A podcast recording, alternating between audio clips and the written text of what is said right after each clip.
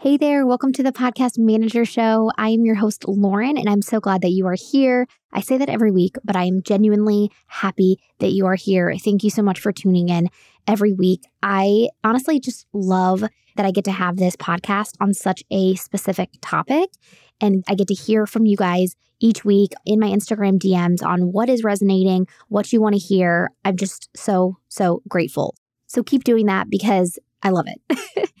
Anyway, today we are talking with Lisa Simone Richards, who is a PR and visibility strategist.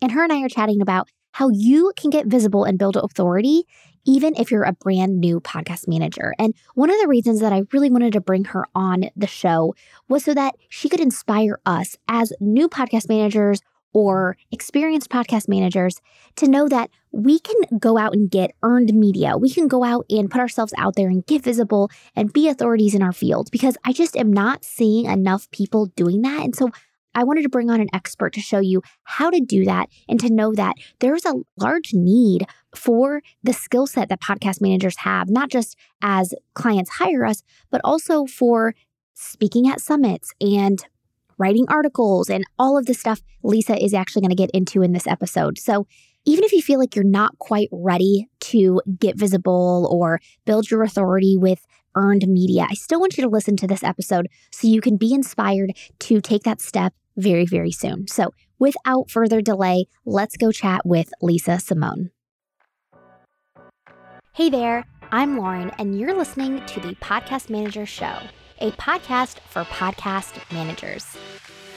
Each week, we cover the technical and tactical aspects of running a profitable podcast manager business. With over 90,000 new shows starting each month, podcast managers are in demand. I mean, in demand. And I'm here to help you land your dream clients while reaching your monthly income goals without working like crazy. Are you ready? Let's get to today's episode. Lisa, it's so great to have you on the show today. I am so psyched to have this conversation and open up some new possibility for your listeners. Yes, I am excited to dive in and talk all about PR, visibility, earned media. You know what you're talking about. I do not. So I'm excited to let you shine in this uh, expertise of yours. But before we dive into that, I would love you just to kind of introduce yourself, tell us a little bit about you as an individual, and then about what you do. Okay, gladly. Hi, everyone. My name is Lisa Simone Richards. I'm a PR and a visibility strategist, and I primarily work with online coaches who want to get seen everywhere. But trust me, this can apply to you as well as a podcast manager. Really, when my clients come to me, it's because they feel like they're getting lost in the noise and they don't want to keep spinning on social media, doing all these content, all this content, and all of these posts, feeling like it's not getting them anywhere.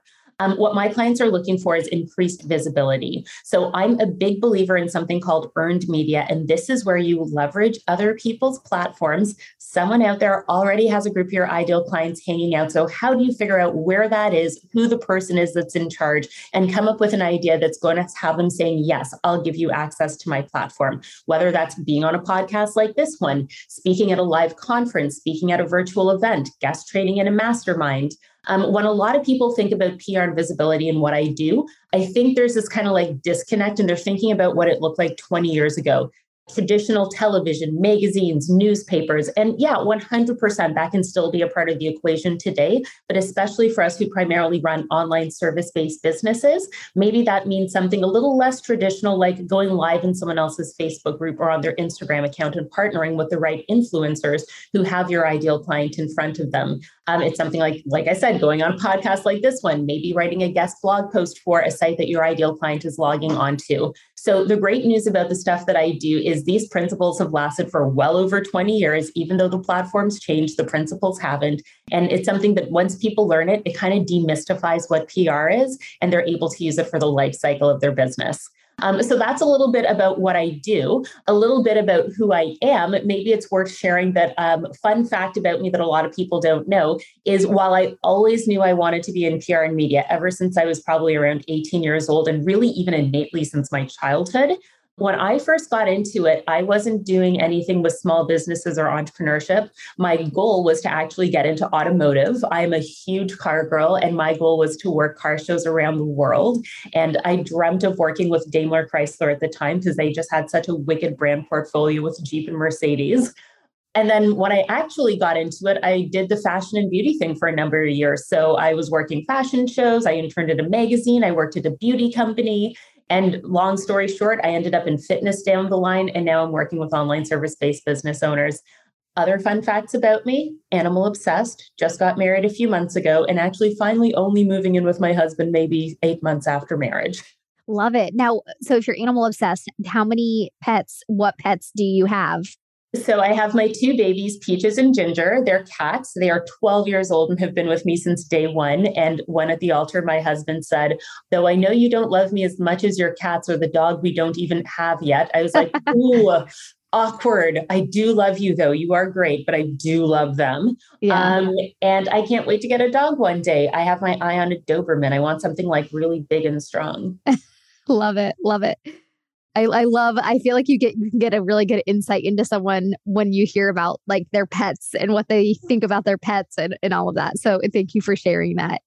One of the things that popped in my head while you were you were talking was I, I'm curious to know your thoughts on like how big of a game changer it is when one of your clients gets like a big yes. Or is it is that not really what we're after? And instead like a lot of good yeses you know a lot of like great positions we can put ourselves in are just as good as getting like you know on to NBC or you know Good Morning America or like these big things that you see. Well, what, what's your thought on that? So let's talk about the outer game and let's talk about the inner game as well. From the outer game perspective, so many people come to me and they're like, Lisa, I want to get featured on Forbes or I want to be on Oprah.com. And yes, those sites are super sexy. And probably if you land on Oprah.com and you have a product based business, you'll get a lot of sales that day. But especially for people who are going for like Forbes, and entrepreneur, and Inc., that's a credibility builder that'll get you a cool logo on your website and in your Instagram bio and it definitely holds weight but don't think you're going to get a million sales that day. Like you don't you have no idea how many articles they're pumping out. So mm-hmm. if you're getting there so you can build your credibility that's very different from getting featured in those kind of places hoping to create sales. So intentionality completely matters I have, um, I used to have clients here in Toronto back in 2015, 2016, and they were uh, chiropractors. So they had a brick and mortar physical business here in Toronto that people needed to walk into for them to make money. So they actually ended up being the featured experts on a national television show called The Social. It aired across the entire country from one to two every day. And it was cool that the entire country saw them, but only people who lived within a certain amount of feet from their office were able to give them money. So it was a great credibility builder. But when they got on the local TV station that was like volunteer run and nowhere near as glamorous, that's when they actually, their sales went up. So that's why it's so important to know what's the purpose of being seen. The other thing I want to talk about first, so we just talked a little more about the outer game. Let's talk about the inner game. So many people, when it comes to getting visibility, there's that fear of being seen. Who am I to put myself out there? Does my message matter? Someone else is saying the same thing. What are people going to think of me? Whether someone's never been featured before or they're on stages all the time, that's something I see across the board. That imposter complex still pops up. But when you see your name in an article, and when you hear yourself interviewed on a podcast, or when you're looking at a video of you having spoken on stage, the way you see yourself changes. What's really mm. cool about some of my clients, one of them, uh, Jennifer Spainhauer, who I worked with in back in 2018, I think it was, we worked together for less than 30 days and then she got featured on NBC. She'd never been on television before. So she did a segment on the morning show. She posted it on her Facebook page. And I remember that evening she did a video and she was saying, like, I'm just going to spend the night going through all of these comments from my family, from my friends, from everybody who's giving me kudos. And I'm just going to drink of wine while going through all of this. So even if people didn't see the segment, like the perception that people had of her and the way she felt about herself, knowing that she was able to do it, now she's regarded in this light and getting all of that external feedback, that builds your confidence to do it more and more, to put yourself out there and to truly see yourself as the expert that you really are. So um, knowing the intentionality of the visibility is going to affect, you know, whether you're doing this for brand building or credibility, but it's also going to change the way you see yourself and the way you continue to show up as a business owner. Yeah, that makes a lot of sense. And, you know, since we're talking to maybe brand new podcast managers or someone who's thinking about, you know, being a podcast manager or service provider, they they maybe they're not there yet on, you know, wanting to get on TV or whatever, or they're like, hey, I, I'm still learning the skills before I want to put myself out there. You could still use the, these principles for your clients who are going to probably at some point ask you, hey, do you pitch people to be on podcasts? Because I want to get on podcasts. You could use these principles to help your clients. But also, one of the reasons that I wanted to bring you on, Lisa, was so that you could inspire us that maybe we are ready. Right? Maybe we are, we don't have to lose weight. We don't have to, you know, that's random, but we don't have to um, know more. We don't have to have more experience. Maybe we are ready. So, what would you say to that in maybe people that you've worked with that didn't think they had the confidence yet, or maybe even tangibly, how much experience do we need before we put ourselves out there? Perfect question. And let's really center this around podcasts. So, if you are somebody who is brand new as a podcast manager and you're just going to hire your first client or you're just looking for your first client and you've just graduated from a podcast training program, congratulations, you're ready for visibility because you have the hottest training fresh off the press. You have a new perspective. You have a different angle that you can bring into the conversation. If you're someone who's been managing podcasts since podcasts came out, wonderful. You have years of experience and you know the difference between the trends and the fads versus the things that have long term potential. So, no matter where you are in this game, make it right and enroll yourself in the fact that it is a perfect time for you to get seen. Because the truth is, you can be the best podcast manager there is out there, but if people don't know that you exist, they can't work with you. So you're actually doing your future clients a favor, making sure that they know that you exist so they don't go and hire the wrong person. So when we think about it from that perspective, maybe that can inspire you to put yourself out there more. Um, there was another part of that question that you asked me, and it flew out of my head. And I'm trying to recoup it so I can answer what that was. Do you remember what it was? Can you bring me back on track? Uh, yeah, I first said basically, like, am I ready? And then the second thing I said was maybe tangibly, do I need more experience? Right. Awesome. Okay. So you'd ask me if I had a client story. And yes, I do. I would love, love, love to share this one because it is very podcast related. And it's actually perfect for those of, of those of you who are just getting started. So back again, 2015, we're going back to Lisa's first days of entrepreneurship. I worked with a then positioned uh, holistic health coach named Nora Deborah. Fast forward to 2020, she came to me. Now she's working as a fertility coach and a preconception specialist.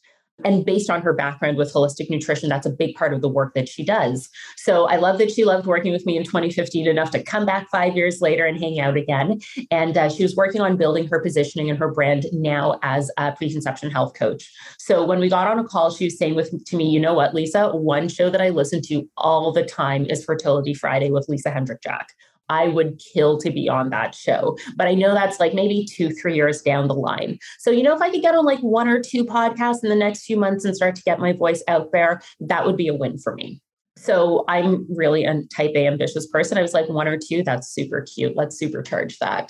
um, so we came up with a really high quality pitch that she was able to use over and over and over again. She didn't change her talk, she just changed who she was delivering the message to. Mm-hmm. And she used this pitch on all the different fertility podcasts out there, maybe 15 to 20 popular ones in her space. And over the course of a year, she was able to book probably at least 15 of those shows. Like I'd say maybe 75% of the shows in her industry, including Fertility Friday, well, that was her dream show for two years down the line. And how cool is it that she developed a relationship with Lisa Hendrickson Jack, the host of that podcast? And I remember last fall she mentioned, oh, they were going to a farmer's market together. So, especially if you're someone new, I hope that that inspires you to see that, wow, this really is possible for me. It's just a matter of learning where's the right place to get seen or heard in this case. What's the right message and how can I use it over and over again to reach more of the right people? Mm-hmm. Yeah. Now, one of the things that we may see as podcast managers when we're pitching our clients for different media opportunities specifically podcasting is that maybe the like top podcasts that our clients want to be on they don't accept outside pitches or maybe it seems like they accept outside pitches but we hear through the the streets that they're usually they they don't really or you have to even pay for it you know there's there's opportunities where you even in podcasting where you you they want you to pay a thousand dollars or whatever to be interviewed i guess my question is is that common that once a podcast or a um, opportunity becomes popular that it becomes hard to access for the average person. Yeah, you know what? I, am really thinking about how to reference this because I don't want to paint anyone with a mean girls kind of brush. For sure. But let's just be real and totally honest. There are some podcasts at the top of the industry that I could write the best pitch to in the world. And if I'm not friends with them and if I'm not a client in their program, if I don't have a personal relationship with them, I am not getting on their show. I'm not getting my client on their show. It's like I, I don't want people to think you can't aim big. Maybe there's a chance you might make it. I know that there are some podcasts that I'm like, this is swinging big. Let's see how it goes. And I've gotten a yes. So mm-hmm. I will still encourage everyone to pitch those shows regardless. Worst things that happen, you get a no or no response, and you are in exactly the same place you were before. Best case scenario, you might get a yes. Is it probable? Not necessarily but it's not going to hurt you to try. So, with a certain level of podcast, it really is about relationship building. And this is where we can actually really be strategic and intentional and think, okay, you know what? This is one of the shows I would like to be on. I know it's a bit of a reach, so, what can I do to start cultivating a relationship with that host now? Should I join one of their programs and become their success story? Can I be following them on social media and commenting and liking and sharing and becoming one of their huge brand advocates so that they recognize my name as being a huge champion for them? So that by the time I go to pitch their show, I'll at least be on their radar and I'm not just going to be a cold pitch. So some things, it's not just going to be an overnight. I'm not going to be the person that tells you that that's what's going to happen. Mm-hmm. But with some strategy, 100% you can get there. Yeah. And if you really do connect with the host, you may do all of those things organically. Or you you want to do those things, right? You're you're like, "Hey, I really connect with this host. I would love to be on their show." And oh, by the way, they have a program that I'm really interested in. So some of that does happen like really organically if you want to build a relationship with that host. Yeah, I, even if I can give some context, and I'm like, okay, we got to be real careful here and not drop any names or hints. But um, I have a friend who is a publicist, and she got a name who was very huge, who everyone in the online space is very familiar with, onto a massive television network. Think something along the lines of like a Good Morning America and NBC, a CNN, one of those type shows um, despite being able to get her that huge opportunity, that individual will still not have my friend on that show. Oh. So just just a little bit of feedback that you know this relationship building can take some time. Not that it isn't worth it, but it can take some time. Yeah. Actually, you know, it's actually a really interesting story that I can share from a flip perspective because I don't want to dissuade people. I want to also inspire them. So let me tell yeah. a story from another perspective. This one isn't podcast based, and this is one, this one's about me. So, so I can be as disclosure as I want to on it. I don't have to yeah. respect any privacy on this one. um, I was, I remember when I worked with my first business coach, that was a massive investment for me. Like it probably matched my rent for the year. And um, I also was like, why am I paying this much money to be like one of a hundred people in this program? Like I'm an only child. Like I want one-on-one attention on me. Mm-hmm. Regardless, I believed in this coach's principles. I joined their program and I knew that they had a goal of getting featured in a top tier media outlet. So because I'm a publicist and because I have connections and relationships, I supported them and they ended up with a full page spread all about their philosophies in this huge publication. And that was an opportunity for me to get on that person's radar out of a hundred people and now they highlighted me on a number of trainings that they've done. I've been a part of their inner circle and gotten to see their world. So also thinking about like how can I be in service to somebody can have the result of getting it. So it can go either way. I think if there's a moral of that story, come from a place of intention plus generosity and see where you end up. Yes. I love that. And also, if you are listening and you're thinking, oh, well, you know, I'm going to have my own podcast one day or I'm I'm looking to build this business large, then you can have different policies and different approaches to when you accept guests. And when you have you're in more of that position you can say yes to someone who maybe doesn't have the instagram followers or whatever and you can accept them onto your show or onto whatever because they've got a great message. And actually podcast managers do have some of that power because we say yes to our clients people that are pitching our clients to be on our clients' shows. So instead of just focusing on maybe someone's, you know, followers or who they know and whatever, you can you can kind of make make the world a better place by saying, "Hey, do they have something valuable to add to the show?" If yes, then yes. Yeah, you know what? I, am even going to share a story that came up maybe about two years ago, and I'd be curious to see if he's still following this. So, around two years ago, after George Floyd happened, a number of businesses were really making a commitment to support Black entrepreneurs. So, there was one podcast host who, again, you could send the best pitch in the world. If you're not BFF, you're not getting on that show. But he committed to having a certain a number of episodes dedicated to Black entrepreneurs to lift and raise their voices. So, that was really cool that he found a way to be able to still hold, um, I don't say the caliber of the show because it certainly doesn't degrade it, but to open up space for other voices that aren't necessarily someone closely related related. So, yeah, I think that's a great idea for whatever your specific angle is, or for the person whose podcast you're managing, whatever their values are, whatever their platform is. You can support that and bring something new to the table. How valuable would that be for you to be opening up that possibility for them, which is very likely to be well received by their audience? So, that's a great way to bring some influence uh, to the people that you're supporting. Hey there, I wanted to interrupt this episode with a quick message for you. If you are listening to this show, then you are either wanting to become a podcast manager or currently a podcast manager. And I wanted to invite you to my free masterclass where I show you how to become a profitable podcast manager without working more than 20 hours per week.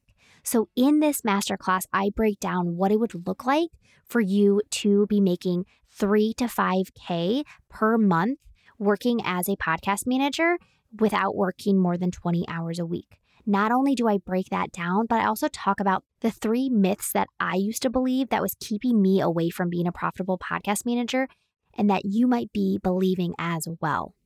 That and I share all the details about my podcast manager program. So if you're interested in learning more, learning the three myths that might be keeping you away from becoming a profitable podcast manager, or you just want to see what does it take to be a profitable podcast manager, then grab a seat to my masterclass. I would love to see you there.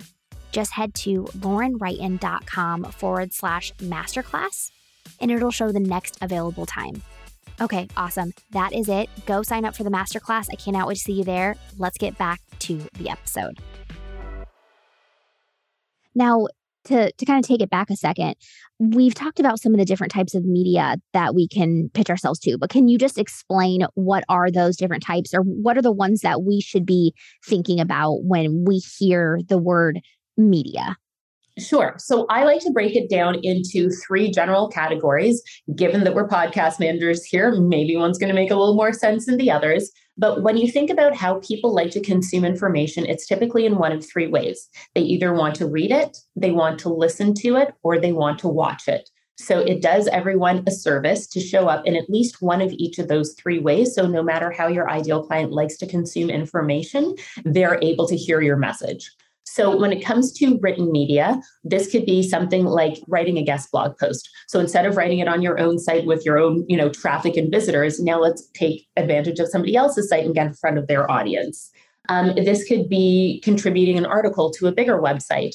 Hot tip go on Google and type in Write for Us podcast management. And it's going to give you a bunch of sites that are looking for content from experts just like you. So that's a great mm-hmm. way to take your message and now put it on a site where people are craving this kind of information. And now when someone's Googling you and they're thinking about hiring you versus the other podcast managers they're interviewing, they're going to see your name come up on other platforms. And that helps build your authority and your credibility. And it elevates the way that this prospective client is seeing you. So it really, really does you a solid to consider contributing content. Um, alternatively, this is probably something you would do more if you had a publicist, uh, just because you want to focus on podcast management, not necessarily pitching yourself all the time. You could reach out to the writer or a freelancer or a contributor contributor at a publication and pitch them an idea for an article, which they would write, but then interview you and include some of your quotes in there. So that mm. would highlight and position you as an expert. So those are three different ways to get featured with written media. I'll ask if you have any questions before I move up to audio. Uh, nope, go ahead. Okay, cool. Sometimes I can go on really, really quickly. So, like, let's pause and check in first. So, when it comes to audio, like, I mean, obviously, this is going to be the most relevant to this audience. So, that could mean being highlighted on other podcasts. Thanks for having me on your show, Lauren. Um, this could be getting featured on less so radio. I don't think radio is going to really be as relevant for this audience. Um, but it could also be maybe being on Clubhouse, moderating or hosting a room and getting in front of a new audience that way. So having your voice heard. Podcasts and Clubhouse, probably really, really great ideas for podcast managers. And I think written platforms would make a lot of sense for them as well. Mm-hmm. Then we move up to our top tier, which is visual media. I love this one because this is a way that someone can experience your energy, your personality. They can determine if they vibe with you and if they, you know, if they really want to take that next step and get a sense of who you are. Mm-hmm. Um, so again, 20 years ago, this was super traditional in terms of getting on television, but now we have so many platforms that where the world's open up for us. That could be going live in someone else's Facebook group. It could be live going on LinkedIn with them or on Instagram. It could be doing a guest training in somebody else's mastermind. I've absolutely brought clients in the door through doing guest training in other organizations. Um, it could be speaking on a live stage at a conference. It could be speaking virtually at a summit. Um, what else are we thinking of that I'm missing here? I think we've dropped at least five different ways there. So I believe we're probably at at least 10 different ways that people can get visibility for themselves in front of the right people. Yeah. And I think you mentioned this earlier on, but like you said about how once you see once you get a yes and you you have one of these opportunities especially like the visual opportunity for some reason comes to mind for me of you know yeah you do a guest uh, you're a guest expert in a, in a Facebook group or wh- whatever, you're you're on a summit, you do realize, oh wow, I I do belong in this room. I can do this. You see the other people that are speaking, and you're like, you know what? Yes, I do have things to add. So I think I just want to say that again because I think that's so true. That like many things, you have to kind of put yourself out there and and then kind of get the confidence and see, oh wait, yes, I, I belong here. Absolutely. Then once your self perception changes, I remember when I decided I was going to start being a speaker. You know, I had a little bit of a push. I was in debate in high school and whatnot. So I never shied away from being on a stage but I started finding speaking opportunities. I started speak. I remember my first one was in 2015 at a fitness event after Jillian Michaels got off the stage. So like that was when everyone was going to go to the bathroom, and I was like, oh my god, I that. hope the room doesn't fill out or it doesn't spill out. But no, I held the attention. Like two people left, everyone stayed, and I was like, oh, amazing okay, maybe I'm not bad at this. And that inspired me to apply for my next stage and my next stage. And by the time 2019 hit, I'd been on like 52 planes that year, flying to different conferences and engagements and whatnot throughout the year. Not that I was speaking at all of them, but in any event, I think I did at least nine or 10 stages that year. Mm-hmm. So the way I thought about myself in 2015 was maybe I can speak. And by 2019, I was legit a bona fide speaker. So how cool is it that you can create that shift in perception for yourself? Mm-hmm. Yeah, definitely okay, so we, we covered all these different types. Why is it important that we have like a healthy mix? healthy media mix and and also why would it be important for our clients to help have a healthy media mix because maybe they've asked us to pitch them on podcasts which is a natural extension of podcast management but why would it maybe be a good idea for us to say hey what about these other things Sure. I love to give examples through stories. So, my husband and I love to cook. Like, a kitchen's a big priority for us as we were looking for somewhere to live. And um, one recipe that we make every few weeks, um, we don't do it so well that I know it by heart. I have to check in with it. But every few weeks, we make this really amazing Thai red curry. It's super delicious. So, when we're making this meal, for me, I like to watch my content. YouTube's on all the time. It's going to drive them crazy when we move in in a few weeks. in any event, I turn on the recipe on TV, I see what she does, I pause it, I copy and do the thing, go back to the recipe, play, do it, pause, go. And after like five times, he's like, I can't stand her accent. Is there a blog post we can just read with this information? So at the end of the day, we still want the same result a delicious Thai red curry. And we have different ways of wanting to get there.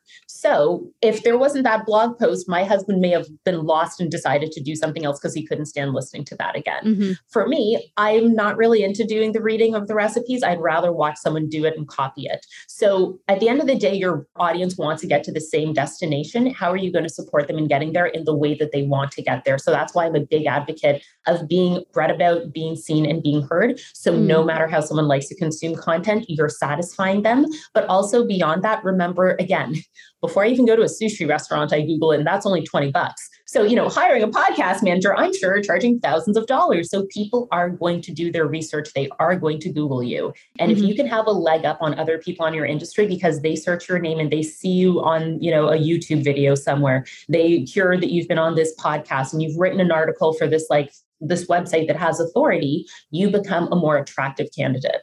Mm-hmm. Yeah, definitely. And I think too, because when you can say, you know what, I'm ready for this. I want to do this. I want to get my feet in the the water of media. Then you really are setting yourself apart from others that are like just focusing on social media or whatever. So yes, I think that's makes a lot of sense. And can I even just say one thing because you said social media? I'm sorry to interrupt. Yeah, no, go ahead. There's one thing that kind of like makes me itch. Like I was going to say a little, it makes me itch a lot. So let me make this distinction really quickly for everyone who's listening. There is a massive difference between creating content and being visible or creating visibility. Mm. Creating content is nurturing your existing audience. So when you're doing reels and TikToks and emailing your list, that's not necessarily bringing in new people. It's the people who already follow you, the people who are already subscribed to you, they're seeing that content. And we also know it's only a portion of those people seeing the content. The algorithm is not putting you in front of 100% of your followers. Mm-hmm. So we have to make sure that we're also focusing on visibility. You can't do content for the same 200 people over and over and over again and be surprised your sales aren't increasing. We have to make sure we're constantly bringing in new followers who aren't just followers, they're qualified qualified leads. We need to keep growing our email list. We need to keep growing our Facebook community. Wherever you're accumulating your audience, you have to see that week after week that number is increasing. So we need to not only create content that nurtures the people who are already in our space or who have come to our space, but we need to be attracting people to our space. And that's where visibility comes in. Mm-hmm. Yeah. And that's one of the biggest things that our clients, podcasters are looking for is how do I get more listeners? So I think that hits that right on the the nail on the head. Now I wanted to ask you, how do we get free exposure to position ourselves as authority and I guess paid too? Can you talk about what are some opportunities that you've mentioned so far that are paid and what are what are some of these that are free? Yeah. So for in my industry, number one, I don't want my clients to pay to play, as it's called. I don't want mm. them to pay for exposure opportunities. I want to get it based on their merit, their value, and their credentials. Mm. Um, I also tell my clients it's not a priority for them to get paid. The payoff mm, for them yes. is the exposure and the visibility. That is the trade off. If Forbes has an article on you, don't ask them for money for it. You're getting exposure in front of thousands of people. Shut up. Um, with love. yeah, I've been yeah. doing this for 20 years, and the entitlement of some of the corporate people I've worked with is mind boggling. Um, if you're paying for exposure, you can control the story. But if you are being given access, you do not get to be in control of it. So be mindful. Mm-hmm. Um, oh, I started going on a tangent. I want to come back to the point. Can you repeat your question? I'm so sorry to ask No, you you're, you're good. I was saying, what's what are some examples of free exposure, and what are some examples of paid? Okay, cool. So again, the value is the exposure, but mm there are ways that you can get paid, and I can easily share some examples right now. So earlier I mentioned those clients of mine, um, the doc, the chiropractors back in 2015 who were on the national television show. mm Now they had been doing segments. They did two or three segments with the show, which meant that there were days where they were leaving the office and not seeing patients. So the payoff was that they got this national exposure in front of millions of viewers, that now they could put this logo on their website, that now other media sources were seeing them and having them on. But the, the cherry on top, the icing on the cake, is that the show recognized that, okay, the doctors aren't in the office. We're going to pay them for each segment. Mm-hmm. Now, when you think about a brand like Tide, Tropicana, whatever it is, they pay tens of thousands of dollars to have a few minutes of exposure on that show. So for you to get paid a few hundred bucks to show up is massive massive. Another example I can think of, and this is something that people can actually do from this podcast right now. So get your Chrome tabs open. To be able to get some free exposure and to be quoted as a source in stories, there's a fantastic website called Help a Reporter, www.helpareporter.com commonly referred to as HARO in the industry.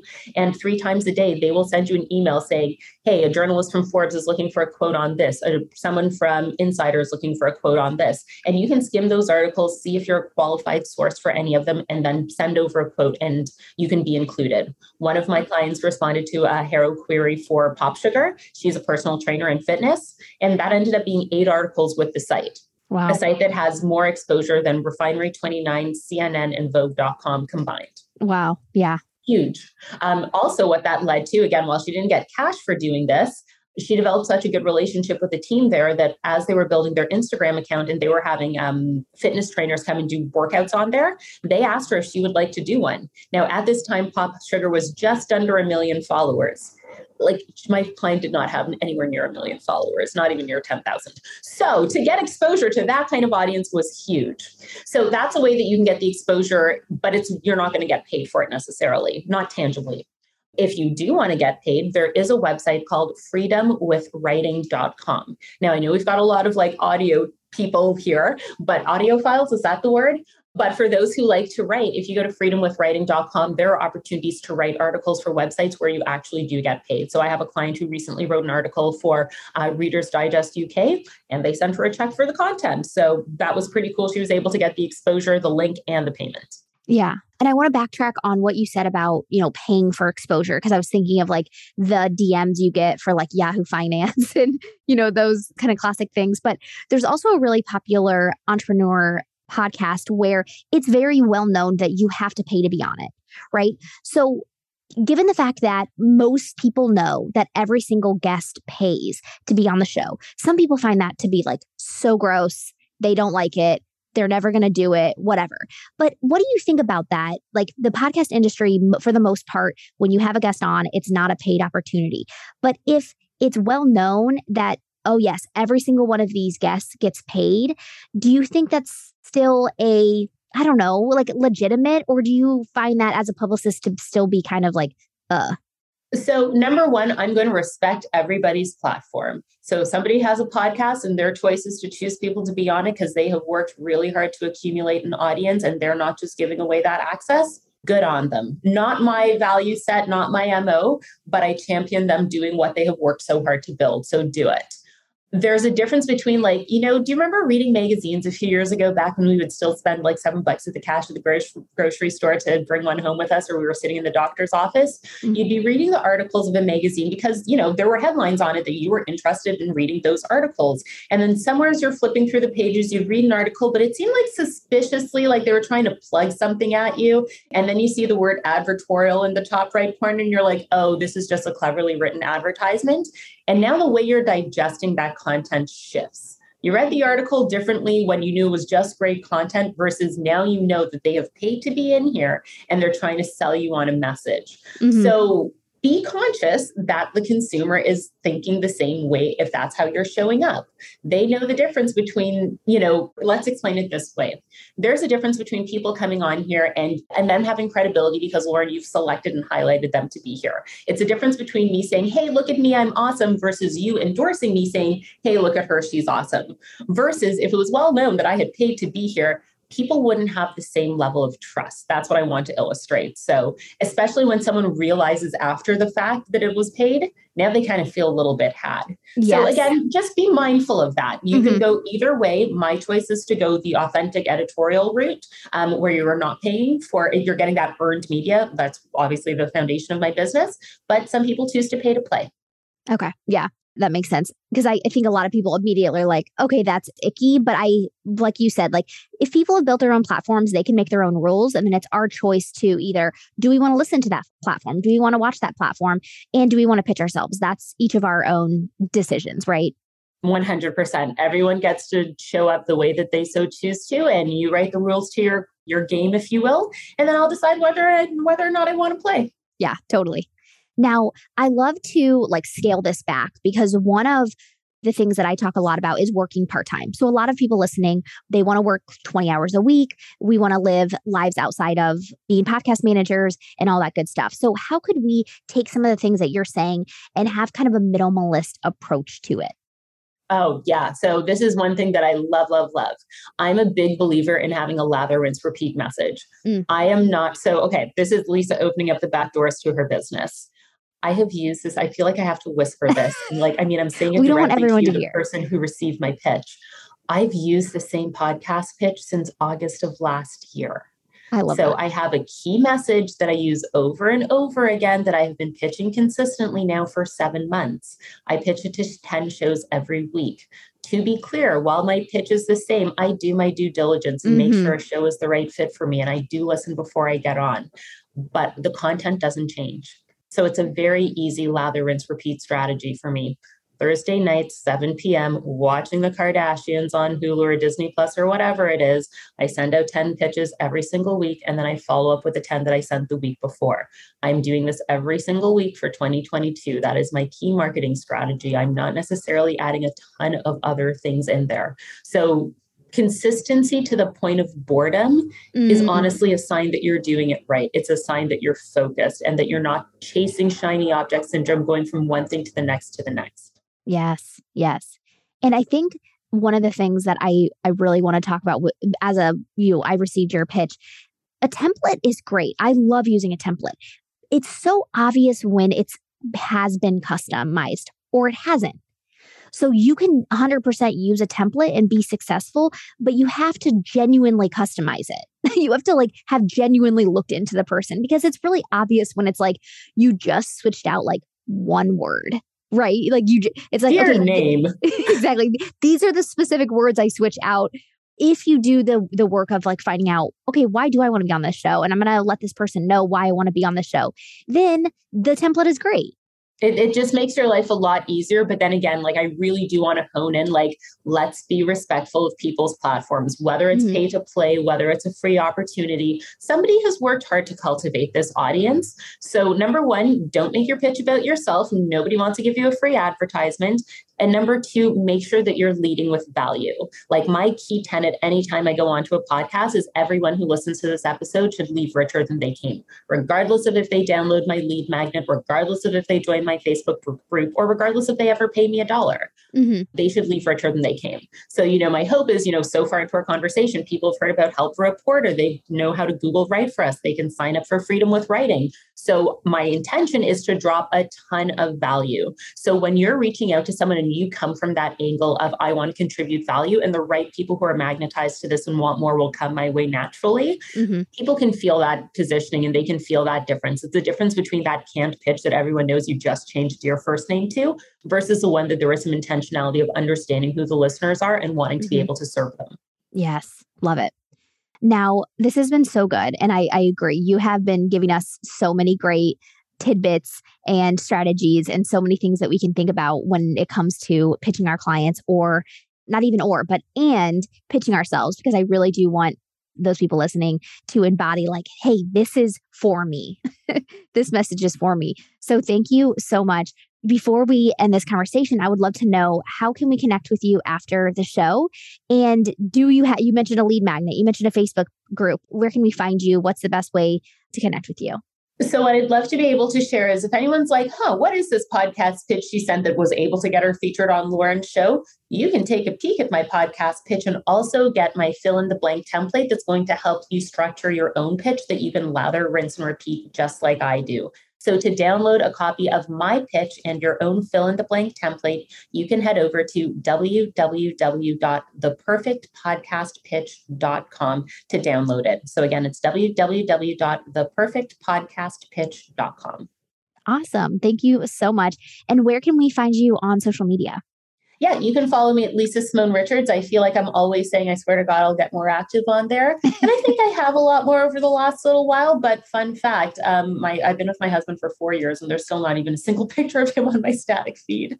Not for any specific reason. It just hasn't happened. I am the same way with my personal life. Like I take pictures of my kids, but I just once I get on Instagram, I'm in business mode. I'm not really posting about my husband or my kids. So I feel you there. I love to scroll. And if someone posts something, I will totally retweet it. There's one wedding highlight reel that's just all the content that my friends did. And I was like, sure, repost, yes. repost, repost, but it's not actually mine. yes. I love friends that do that anyway. Well, thank you so much, Lisa, for being on the show. It has been so good. Oh, it's been such a pleasure to open up these tips to people and now pick your favorite one and put it into practice. Yes, thank you. Thanks so much for hanging out with me today. Come connect with me over on Instagram at Lauren Wrighton or in the Podcast Manager Mastermind Facebook group. And let me know what you liked about this episode. I love, love, love hearing your guys' feedback and what is resonating with you.